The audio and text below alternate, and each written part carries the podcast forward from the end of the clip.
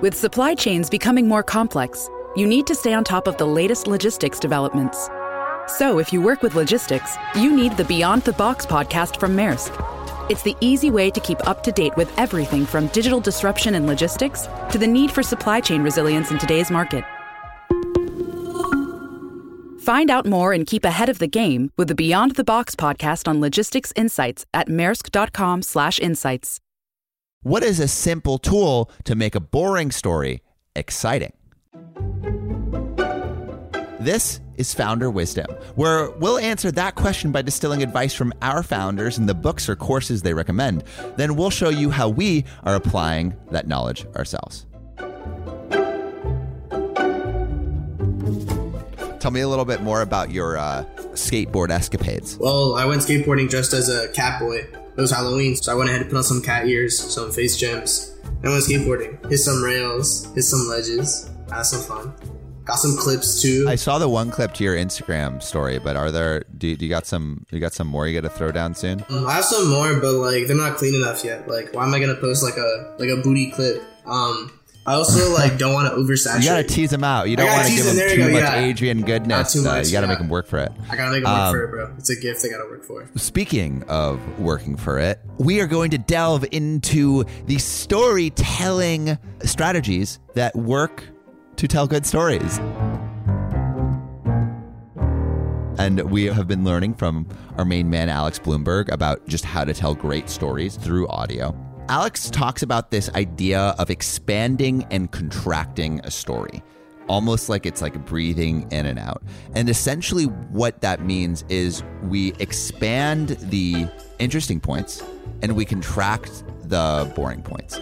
And what Alex tries to do is he tries to move towards the stories, the emotional like moments where someone's like happy or laughing or crying. Like we want to elicit those emotions and we really dwell on those. But then the things that are boring, we will just zip over. We should approach our editing with that philosophy.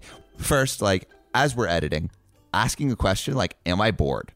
Or am I entertained? 100%. If I'm bored, then that just means we need to shrink what is boring. Not necessarily like completely destroying it, but just shrinking it. Because I think uh, another finding founderism that we've we've had is no story is boring. It's just too long. And I think we can take that to the components of that story and say, hey, like this is boring, let's shorten it, or this is really interesting, let's elongate it. And but a way to expand it, me being as the editing team lead, what we can go ahead and do is just like take the opportunity to let the music play or let certain sound effects play so we can create that immersive experience. We have like our soundscapes, you know, we already do this where we have our like forest soundscapes or our on the beach soundscapes. And that's how we can go ahead and expand those interesting parts because we want to further immerse the audience into those scenes, into the founders' stories. Because I feel like the best way to go ahead and understand a founder's like pain and like what they were going through in that certain point in their life is to put yourselves in their shoes. And that's a way we can go ahead and put the audience into the founder's shoes as close as possible. Yeah, and with that immersion idea that we've been really stressing recently is when there are those moments of charged emotion, letting there be dead space after. And that allows the audience to comprehend what is just said and dwell on that emotion with that person. Because if you just steamroll through it, then you're not going to be able to sit on that emotion, really steep your brain in it. You're not going to be able to like empathetically listen. Do you think you could give an ex- a specific example of a time that you were editing and you're like, oh, this part's freaking boring, and you contracted it? All right, yeah, no, it was Milt Larsen, founder of the Magic Castle. This man, he's an interesting person. First off, he's like what 80 years old, so he has 80 like no, bro, year- he is 90. 90, 90, yeah. So he's been on this planet for 90 years. So come on, like you know, this man has interesting stories and he has lived a life. But he would distill that wisdom. But a lot of the time, he'd also like be very boring in explaining. One time, he was talking about how he received an investment for something he started early on. Ollie's family was pretty wealthy and Ollie had money. That's why I said, Ali, why don't we produce a show?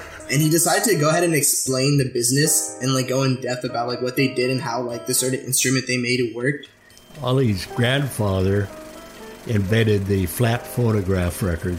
The which, as opposed to Edison, had the cylinder ones, which were harder to play and would break all the time. So the Berliner discs became the standard. In 78. which is very boring. It's just like, okay, let's constrict this. Um, let's just get to the crossroad. Let's just the point is that like his homie just had a lot of money. And then what we go ahead and expand upon was like those parts where he's talking about him like enjoying running that business and loving the fact that he can go ahead and show magic to like large crowds of people, doing something he loved and running a business out of it. So basically, like I feel like the the moral of the story is looking at stories as these breathing, living objects and constricting and expanding it as well and shaping it so it is as engaging as possible throughout the entirety of the piece.